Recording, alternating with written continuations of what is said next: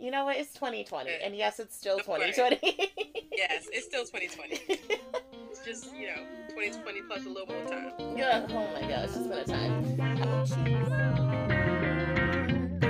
Show us what you can do.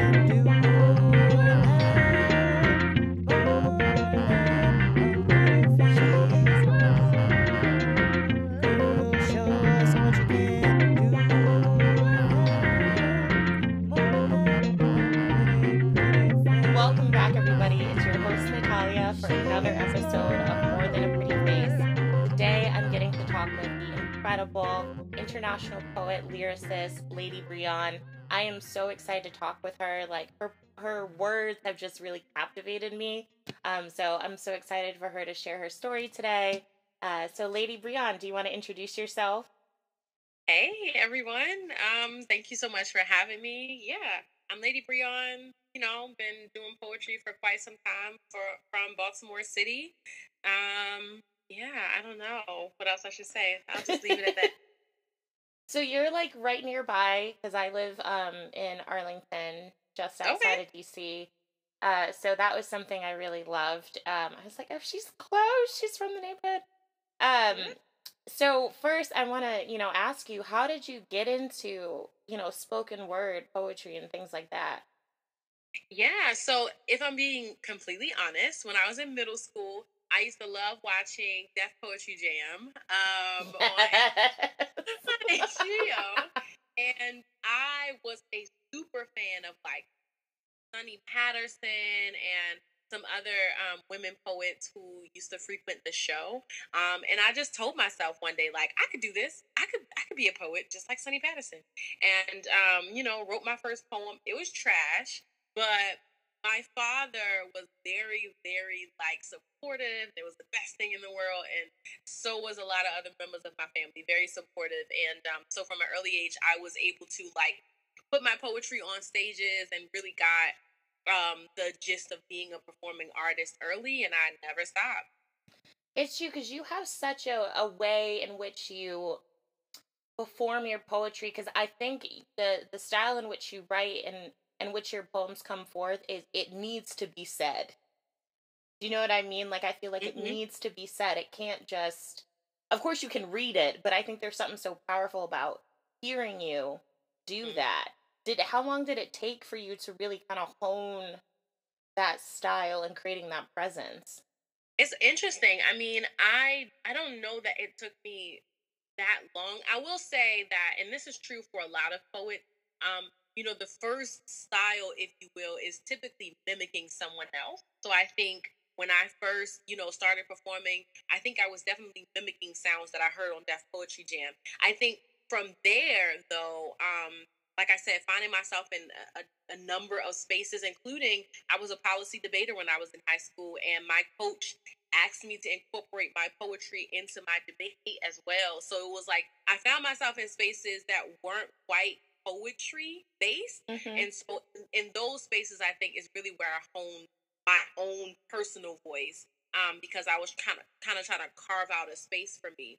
And I think I'll also add, it's funny that you said that my work has to be kind of heard, right, to be experienced.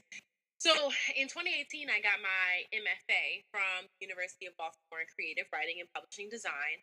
And it was there that I actually learned the difference between my voice on page and my voice on stage. Because in my master's program, there were no other spoken word artists. My professors did not have a background in spoken word poetry. They didn't even acknowledge that I would say as a subgenre or part of the genre itself. And so I think they were really pushing me to hone a different kind of voice that was to be read and not just to be heard. And I think I had to push on to them the difference between stage poetry, the different devices that you're going to lean on or you're going to find more prevalent in those kind of writing styles. So I definitely think from an early age I was honing my stage skills. But in my later professional life is where I really started to think about, okay, what does it mean to be a written poet, which is different. So do you feel like you've created certain poetry to be read and certain poetry to be performed? And do you prefer one of the two? for my thesis project, my MFA program, that's literally what I was exploring. So I did a dual project where I self-published a book, and I also published an album, both the same title. They shared a few pieces, and the pieces that they shared were pieces that I thought could be appreciated both on page and on stage. And then they had independent content, where some of them only live in the book because they were written to be read, and then some of them are only on the album because they were written to be heard and experienced. And so, yeah, I definitely used my thesis project as a way to explore what those differences are and what Lady Brion looks like in those different types of spaces. Now, when you were trying to decide what was going to go on the book and what was going to go on the album, and what was going to go on both, I think, is the really interesting intersection. How did you decide what was going to go on both?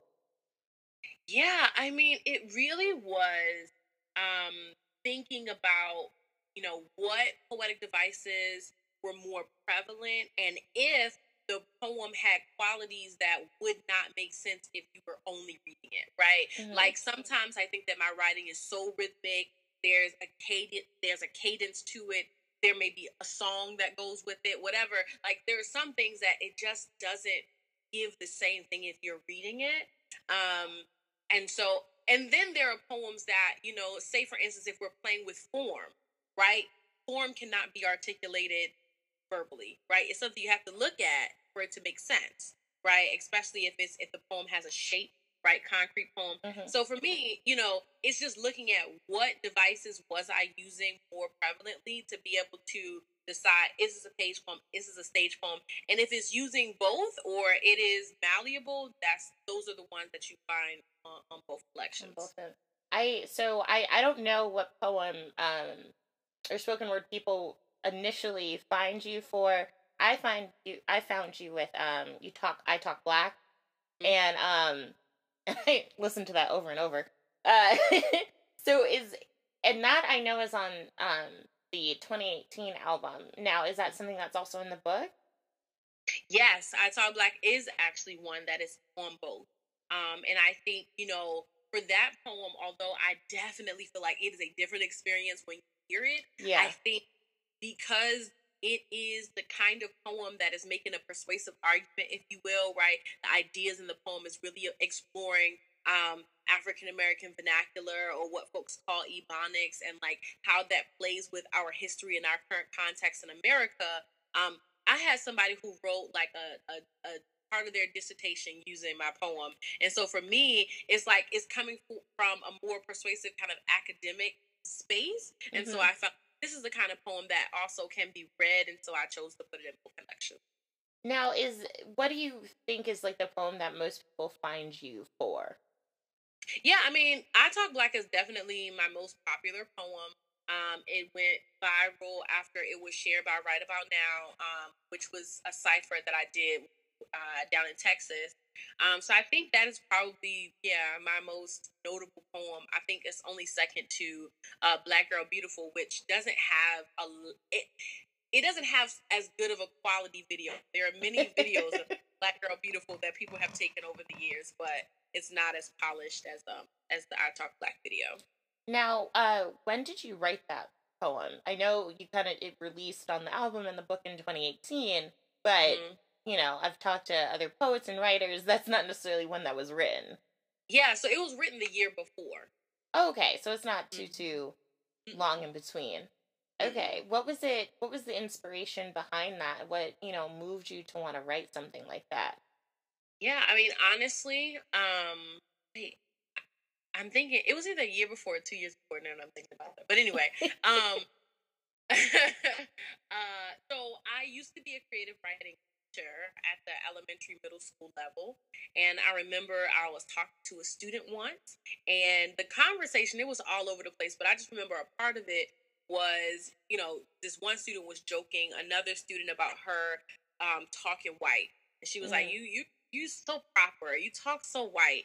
And you know, my question was, okay, if that's what it means to talk white, what does it mean to talk Black? And right, it kind of opened up this conversation about, you know, it's, you know, Ebonics is not the inability for Black folks to speak proper, you know, standard King's English, right? It really is a sophisticated sort of subcontext that comes along with Black people, the diaspora, our existence in America. And it is its own studied system of vernacular. And we need to honor that and not demean ourselves by saying like something's wrong or deficient with the way that we speak, the way that we communicate. And so it really was birthed from a conversation that I had with some students. Mm. How long did it take you to write and polish it? It wasn't long. I think that, you know, I wrote it in a day's time and maybe, you know, edited over that next week, but it wasn't, it wasn't long. The editing process, you know, I say a week's time, because typically, you know, I bring it to, I have a, you know, I'm on a poetry team. And so I kind of have that circle of writers around me. So I typically take it to, you know, a few teammates. What do you think? Go back to the lab, edit it down, and, you know, go from there. So it wasn't long at all. You know, the poem's only, you know, I think 2 minutes or a little over 2 minutes. Mm-hmm. So it's not a poem. Did you know that it was going to have the impact that it did have? Yeah, I won't lie. It's one of those poems where after it was written, I was very confident. All pieces are not like that, but yeah. It definitely felt like this is the kind of poem that's going to travel, it's going to go somewhere.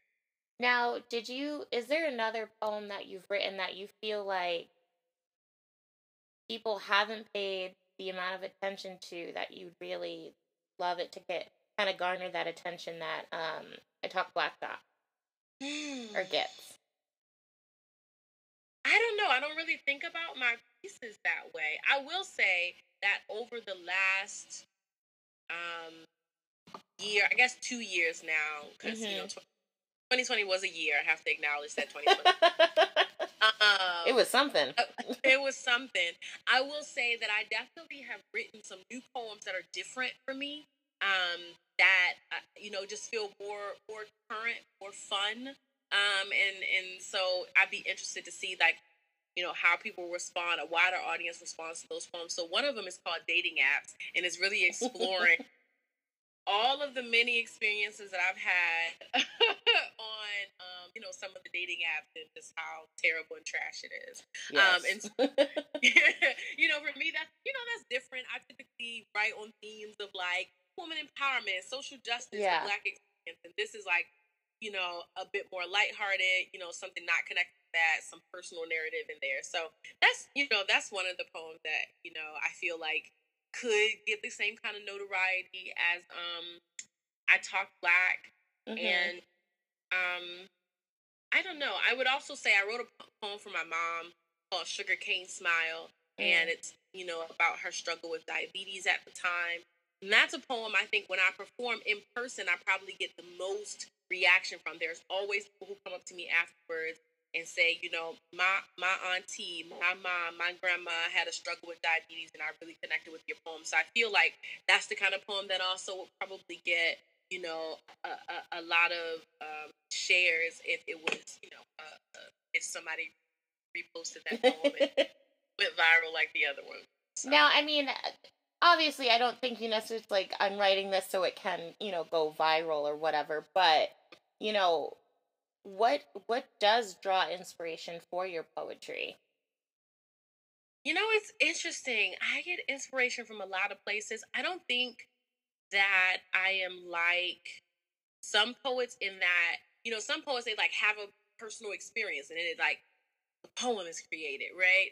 Oftentimes I am inspired because I read an article or like I read some book or like some statistic I saw, and then I'm like, oh, I want to explore this more. Because again, I think that oftentimes my poetry is connected to some form of activism. My poetry is connected to some agenda that I believe in. My poetry is often connected to like expressing different parts of the Black experience. So oftentimes it comes from a more intellectual space. I think more recently I have been a little more personal in my poetry.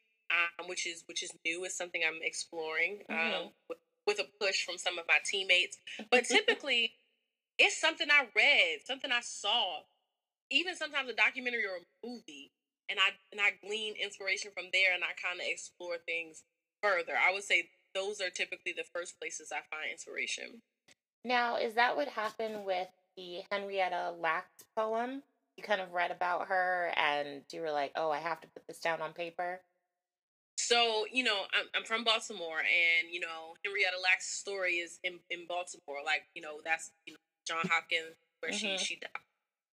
And so that's honestly a recurring theme. We hear about Henrietta Lacks all the time in Baltimore. And I think that there was a moment where I was reading Medical Apartheid, which is a great book that, you know, talks about many instances like Henrietta Lacks' story where Black people have been negatively impacted, killed, or, you know, dissected at the hands of the medical industry, right, in America.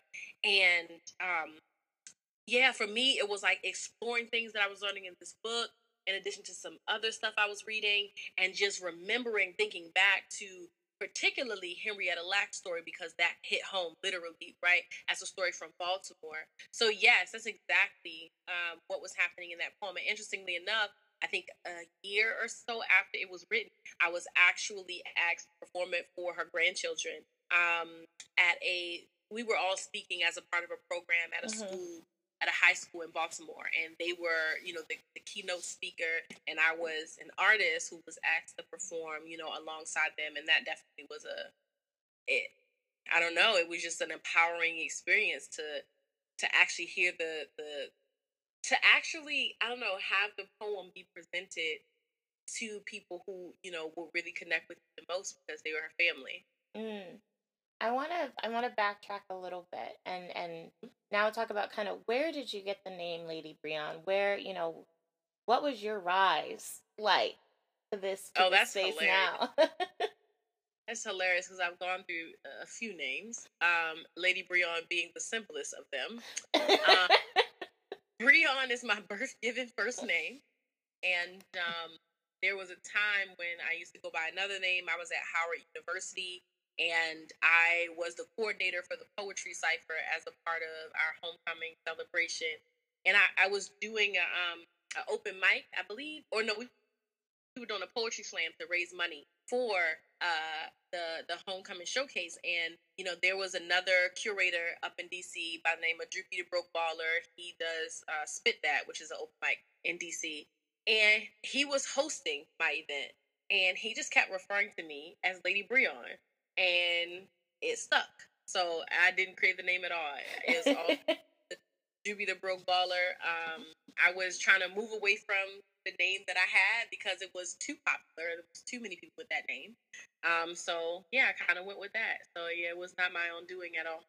Do you mind me asking what your other, you know, what were the other iterations of your name? Yeah, so at one time I was Black Pearl. It was probably the longest standing name. But Black Pearl is the name of several books and stores and many other things. So I thought I was being unique, but when you search online, it was like a million hits. And I was like, okay, this is not going to work. I cannot even trademark this name. There was a time, I was going by a Mahogany Poet, which is still one of my emails. Yeah. Every so often you got to check it. Yeah. I had a few names. So Lady Brion, I feel like, was literally the simplest, just my first name and Lady. Yeah. Now, do you feel like, I don't know how people come up with their poetry names, you know, but like, when you're kind of going through that process and you're like, oh, I gotta have a poetry name, I gotta create this persona, what goes into that? I know you didn't like create Lady Brion, but like the other ones, it's like, oh, I'm gonna choose this because it'll mean this, you know, why? What's the why behind that? So Black Pearl, honestly, again, I consistently write from the Black experience, the perspective of being a Black woman in Maryland, in Baltimore, in America, right? And so the Blackness of it all just made sense. Pearl is actually my great-grandmother's middle name. So it was just a call to my lineage. The matriarch of my family. And I really thought it was creative. Okay? I really did. because I was like, oh, but Black Pearl is actually a thing. And so, like, I had photo shoots and I was wearing Black Pearls and I was just so excited. And then to know so many other people had the same idea, I had to just give it up. I love that you, like, had a photo shoot going. You were like, I'm going to get it together. We have the branding, you know. And you're like, all the things. So it's so interesting that you talk about, like, now you're switching to write more personal poetry when you know, but usually you write about the Black experience. How do you find that as, I guess, not as personal, like being a Black woman? No, that's a really good question. And I guess to give it a little more context, for example, my father transitioned in 2015.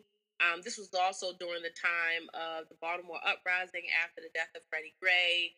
My city's on fire. It's really just a tumultuous year. But the most tumultuous part of it is that I lost my father during this time to a terminal illness that he had. So it was, you know, writing about it. The poem was called Daddy Daughter Dates in the Emergency Room. And it really was talking about how I watched my father die. I spent so much time in the emergency room, at hospitals, and then at his hospice, right, until his passing. And that's just deeply personal, right? That is beyond the Black experience. That is beyond being a Black woman in Baltimore. That's something that's only my story, right? Like, as it relates to my father. When I'm talking about the Black experience, right, this may be things connected to the prison industrial complex. This might be things connected to police brutality. This might be things connected to, like, my hair, right? And, you know, gender hair politics. Those kinds of things that I think are my story, but also have this universal macro level message, as well as a micro level kind of expression of my own connection to those things. So those things, I think, although they are connected to me in a personal way, they extend so far beyond me in a universal way that they are not as personal. And, you know, most of the poem is speaking to the we, to the us, versus just to the me. That's true. I understand, like, that difference. But it's so interesting because when I hear you speak, it's like, it does sound so personal, like, so deep. And I think that is the reason why people connect with your poetry. Like, I was watching you perform, I think it was at a Black Lives Matter protest. This was like 5, 6, my Lord. Yeah, it was like 5, 6 years ago. It would have been 2015. Yeah. Like, that's 6 years. Listen, time is a flat circle. Crazy. And I remember, like, watching you and you were talking about how, you know, Black women are so often left out of the conversation, but often called to rise up to the occasion. And it felt so personal. And I think especially at the end, you just kind of dipped. You were like, I said what I had to say, and I left.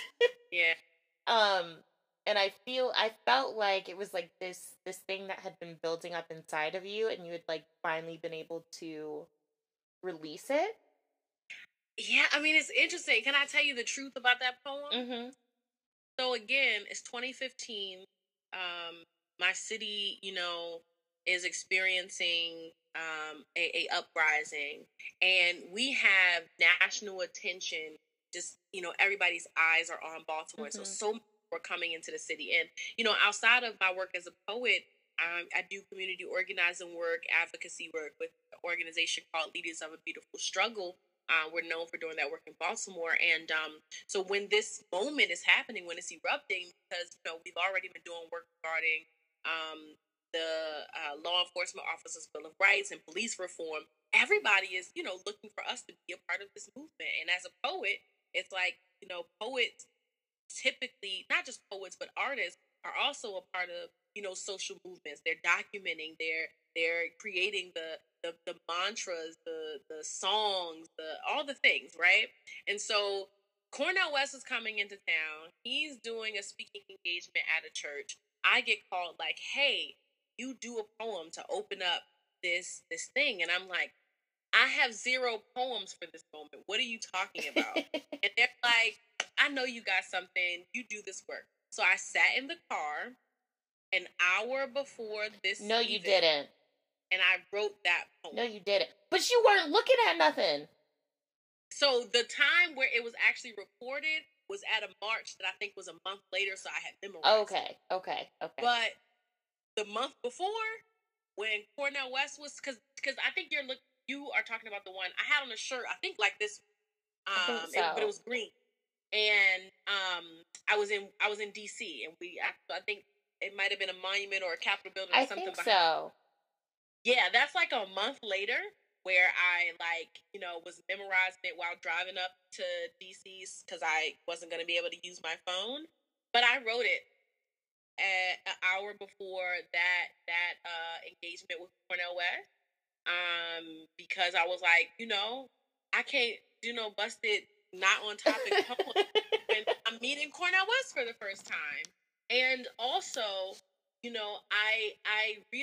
I was scared, okay? I was scared to do the poem because this was a protest in which we were talking about, Freddie Gray, a black man who had been slain. We were talking about, Tyrone West, another black man who was killed by officers years before in Baltimore. We were talking about all these black men being slain. And here I was getting up talking about, but what about the sisters? And I'm like, this is going to be a slap in the face to these people's families who are in the building. But what I found was, they were like, no, you're right. And we're also making space for women and folks with trans identity and all the folks in the LGBTQ movement. And, all the different people who we sort of ignore when we act like the Black Lives Matter hashtag is only for black men.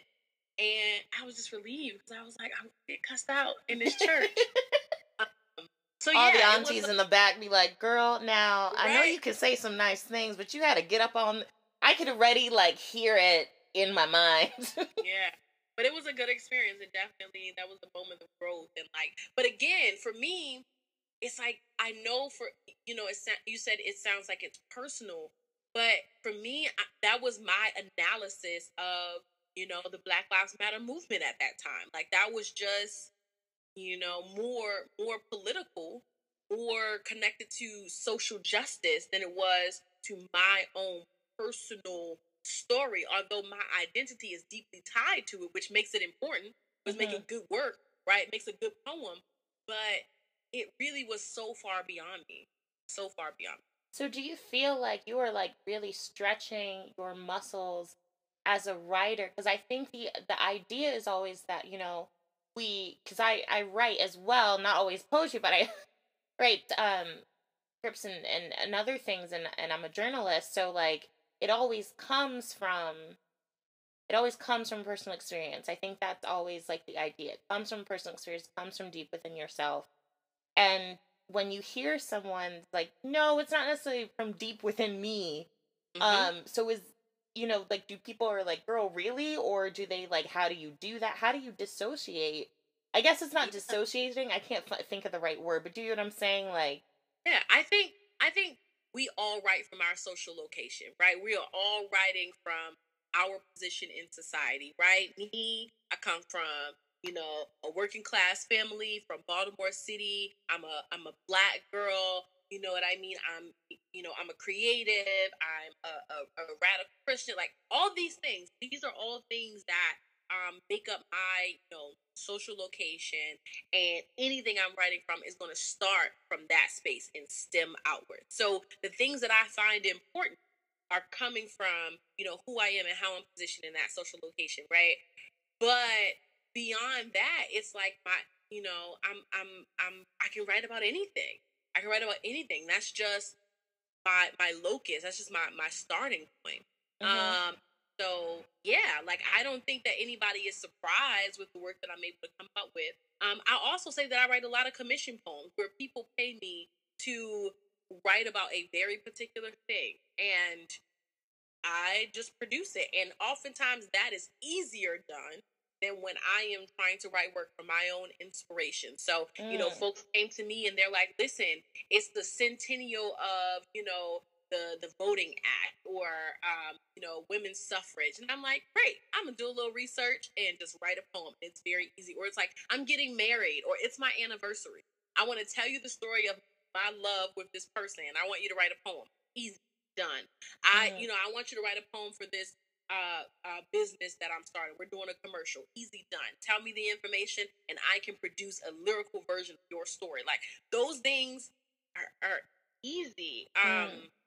For me, because again, I feel like I write from a more intellectual place, so I'm always trying to take fact or information and like make it creative. I think, that's where the debater in me comes in, because that's what I used to do in the debate space. So no, I don't think that anybody is confused or like, how were you able to put that together? Like, that is, for me, the basis of my writing style. And like I said, the more personal is where I have to challenge myself to make sure that I am telling my own authentic, like, truth. And it's not about my authentic truth. It's about the vulnerability of it all. Yeah. Like, I am a vulnerable writer. Like, all the things that I've described, they're not vulnerable. I don't have to shed or show, deep pieces of myself. You can see parts of my identity in it, but that's not vulnerability. Right? That poem about my father was vulnerable, right? That piece about my mom and her struggle with diabetes, there are parts there that are vulnerable, right? But that's I don't do that too much, because you're sharing that for strangers, and you never know what they're going to do with that, or how they're going to internalize that, or how that will reflect on you. So that's my own struggle with the spotlight. But I think then you have such a unique gift, because you are able to bring such personability to, I guess, like, these kind of outside topics that don't have to necessarily deal with self. Because you like your poem, is it Starbucks is coming for it, or and it's like, that is a whole poem about gentrification, and you focus on one little entity. And I'm like, I remember when I first like watched you perform that, and I was like, but I do like a caramel macchiato,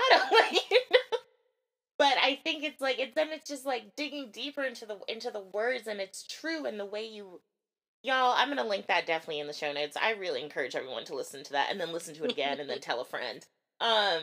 Because the imagery that you put together, and this is, I think, goes back to your idea about like, we're all the product of our location, of like the coffee being Black folks, and then having the swirl on top of whipped cream, and that being always saying that white is on top of Black. And come on, you listen to the poem. Yes, girl, I told you I prepare for things. I can't come in here not correct. I'm a weird person. I just like sit and just like, ooh, what's let me just listen to a little something before I go to bed. I'll snap in the room by myself. But it's just like that imagery that you create is something that I think, like, as a Black woman, like, I'm like, oh shoot, my caramel macchiato, like, you know what I mean? And I just, those type of poems, like that poem, like, really, I don't know why, it just like hit something for me that I so much enjoyed, because you hit something that I think, like, it challenged us, and by us I mean Black folk, to really examine the things that we also love that have also caused issue. Because it's like, it's not, I don't think, correct me if I'm wrong, because, like, once again, don't want to put words in your mouth, but like, it's not never eat at Starbucks again, but it's like, recognize the position that it holds in the space that it's now currently occupying. Is that correct in saying? Like, yeah, you are, 100% spot on. I think what you just explained is what I oftentimes have to tell people. Like, Starbucks is a symbol, right? You can take out Starbucks and put in, so many other establishments, and the poem still will work, right? Because it's not about Starbucks by itself. It's about it is about the process of which gentrification comes in and decides, we are not interested in what this community is. We are going to create what we think this community should be. And we do that by bringing in businesses that are not for the people who live there now, it's for the people who are coming, right? We paint murals that are not reflective of the people who are here now. It is reflective of the people who will be coming, right? We build schools. It ain't for the children who are here now. It's for the children who are coming, right? So, like, all of that is a part of what gentrification is doing. And so I just chose Starbucks because it was an easy symbol that I think a lot of people noticed. Like, because once the Starbucks comes, it's like 2 years later, it's a whole nother community. So Starbucks just happens to be an easy, like, symbol for gentrification. But I promise you, there are so many other symbols that work just as well. And I think, you know, it's not that people can't have their favorite coffee from Starbucks. It's just understanding that they're a part of a larger system that is negatively impacting Black communities in such that some of them are completely wiped away and that history is lost. And I think the choice, Starbucks is a symbol, but it's such a choice that it's easy, it's convenient, it's something that everybody goes to. Because it doesn't matter, like, I go to Starbucks, like, everybody goes to that. Versus I think, like, we can insert other things in there, but if you put it in Soul Cycle, I don't think it would have necessarily had the same amount of impact because I'm not out here going to Soul Cycle. Right. And neither are a lot of people. You know what I mean? So I feel like Starbucks just really hit it in that uncomfortable spot of like, that's something that everybody does. And we have to pay attention to that we've normalized the okayness of having certain things come into these areas. Absolutely. Absolutely. Yeah, and it is hard. You know, gentrification is one of those conversations that are hard because it walks a fine line, right? Like, we're not saying that change is bad. We're not saying that, you know, upgrades to our communities or community revitalization is bad.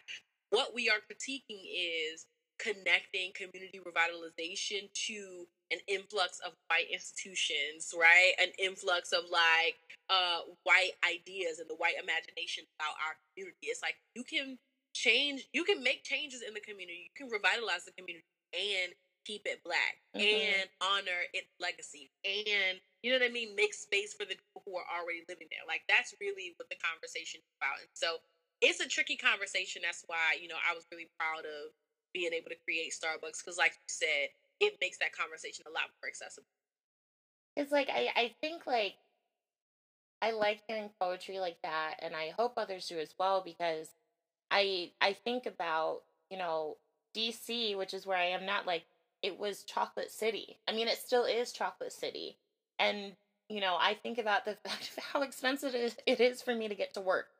I didn't grow up here, you know, but, you know, it's been my home for some years now, and thinking about, like, the changes that I've seen and talking to DC natives and how they'll tell me, oh, that part of, you know, Arlington used to live in used to be, we didn't go down that street, you know, and how, like, that wasn't even that long ago because the people I'm talking to are my age or a little bit older, and how quickly those changes happen without us really realizing it, and then seeing the people that it's impacted and what are we doing now to help them.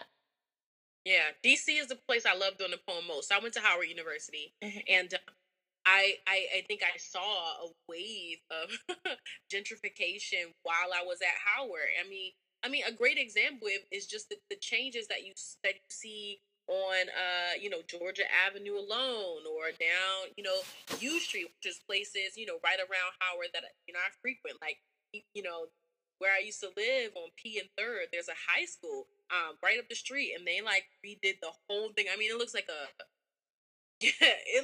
brand new, total different place, right? And so I'm thinking about all those communities. So I experienced, I think, you know, the onset of like a particular wave of gentrification in DC. So I love doing Starbucks in DC because I know DC folks are gonna get it.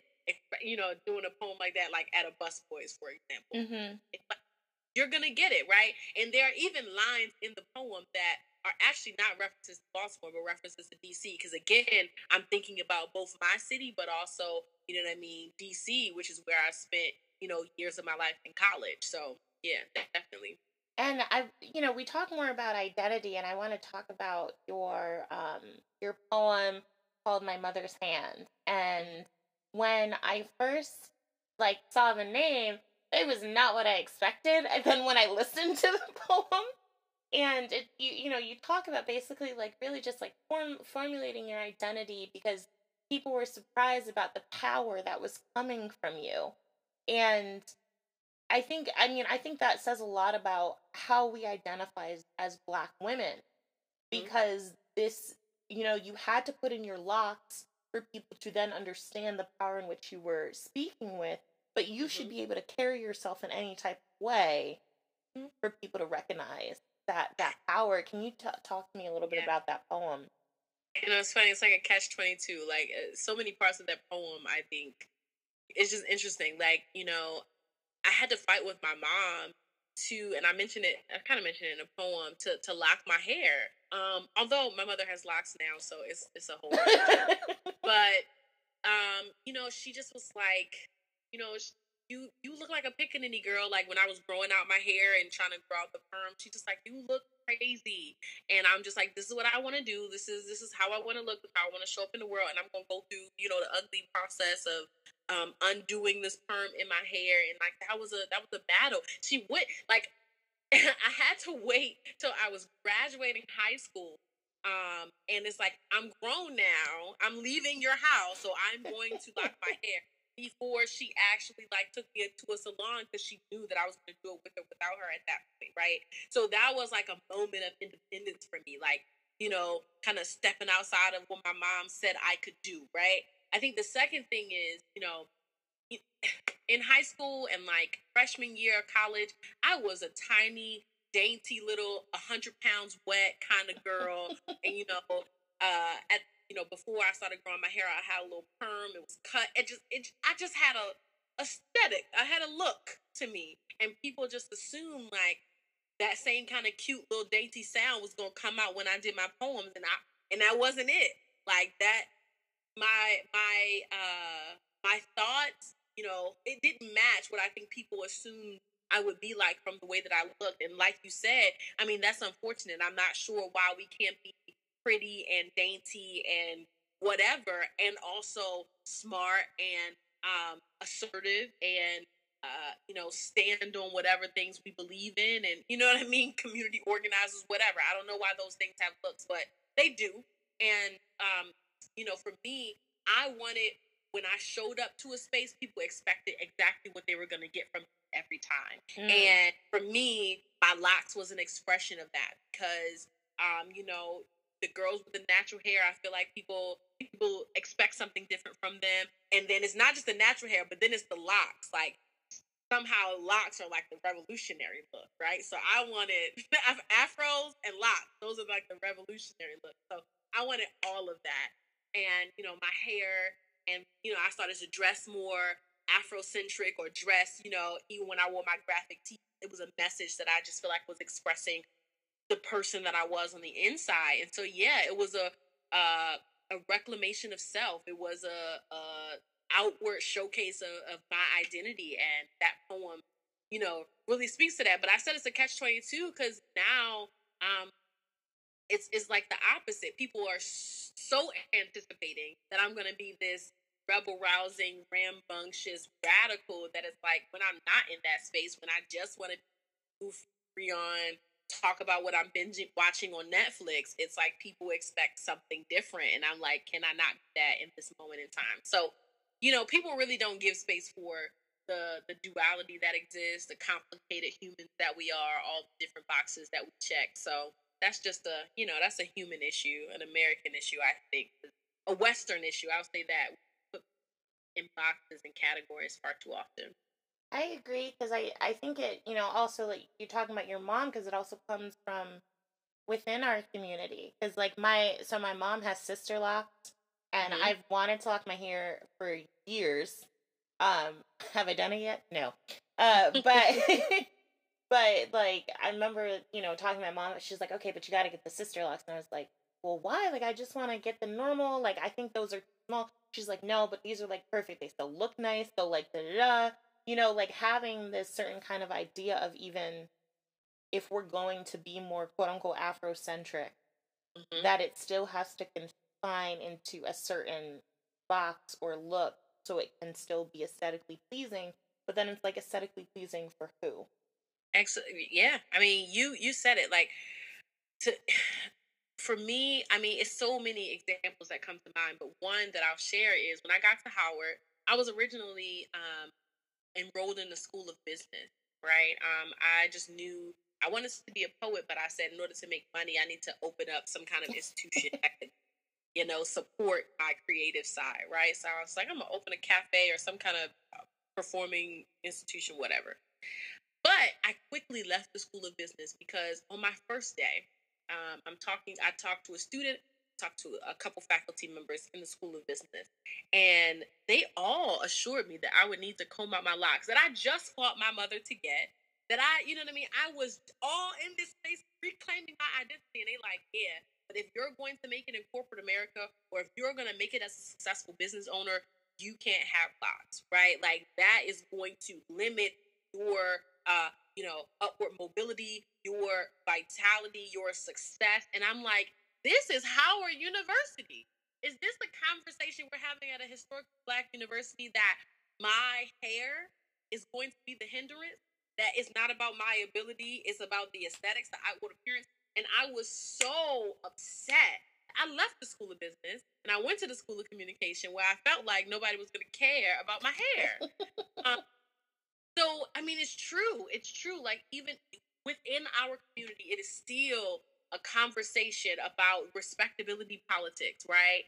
And hair and gender politics, and how we have to show up to be successful. And while, unfortunately, I know that there are a lot of spaces where that's true, those are the spaces I don't find myself. Like, I've decided to continue to be an artist, to be an art entrepreneur, and to, you know, move about in the world how I wanted to. And even if I had to take certain, you know, sacrifices and pay or whatever, which I don't really feel like I've taken much of, I was okay with that because at least I could be authentically who I want to be. So how do you, you know, you've talked about being like a teacher, creative writing teacher for a bit. So are you doing full-time poetry writing? Like, what does your day look like now? Yeah, so interestingly enough, as of 2019, July,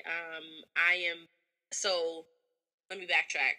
I became a full-time artist in 2014. So I was a creative writing teacher from when I graduated in 2012 until 2014. And I was on a track to be a core curriculum teacher, but it was so hard for me to be both a creative and an educator, because shout out to all the educators. It takes so much time outside of the time you're on the clock to do that preparation, you know, having conferences with parents, all of the meetings that you have to have with the school's administration. Like, it's a lot of time. You don't get paid.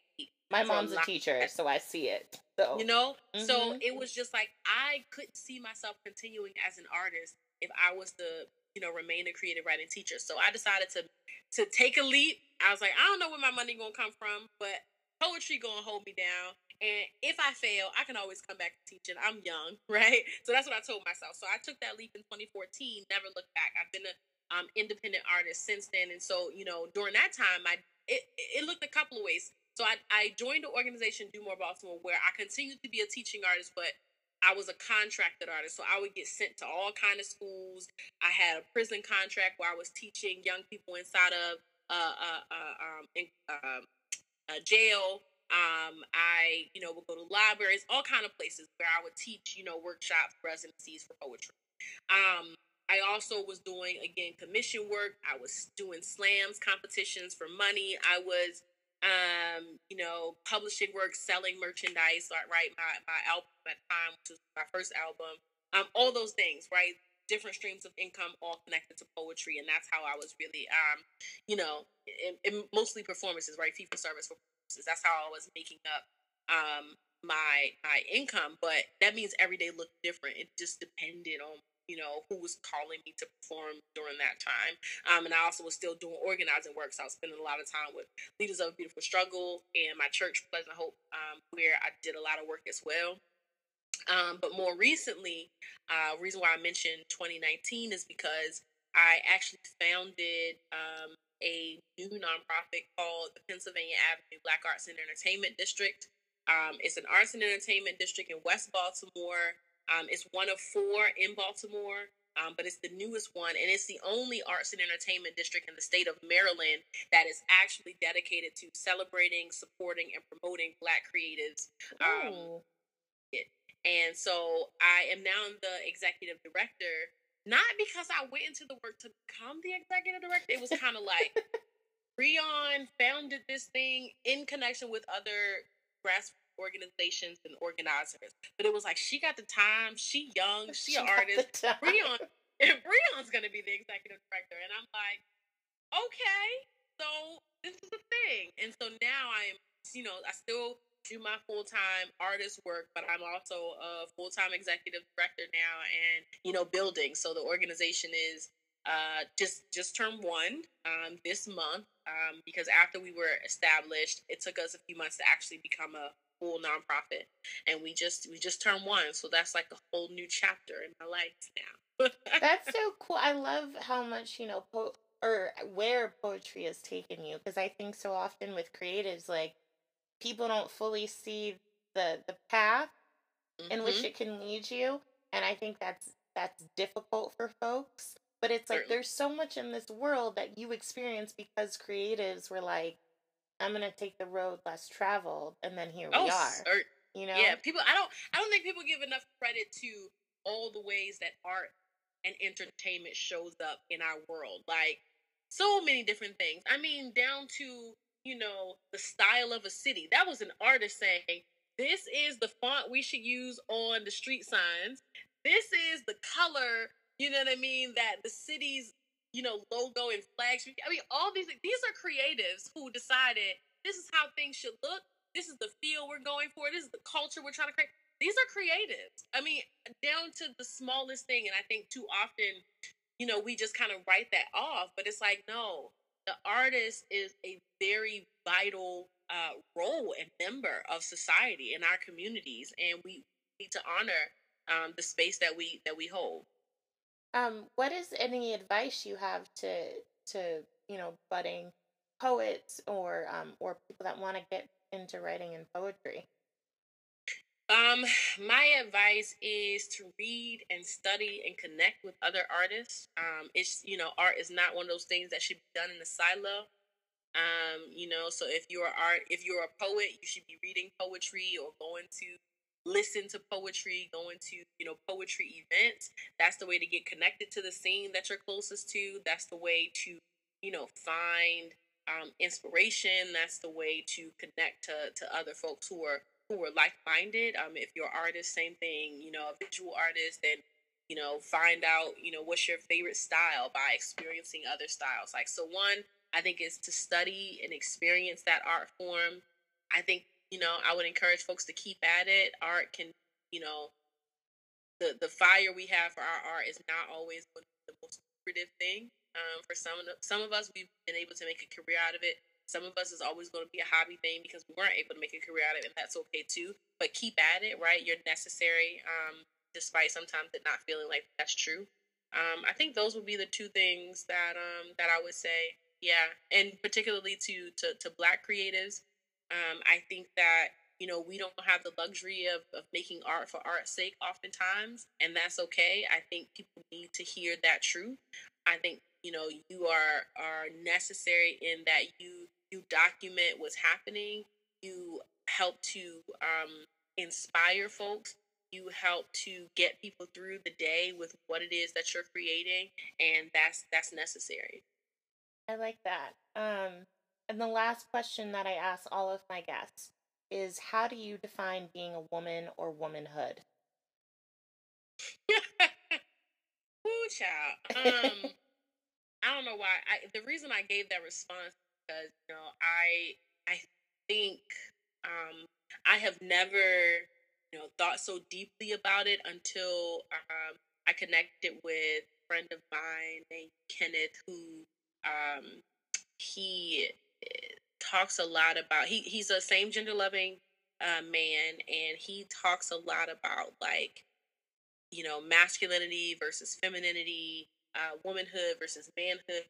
And the more we talk about, like, what it means to be a woman or what it means to be feminine versus what it means to be a man and what it means to be masculine, the more I have decided that there is no clear definition.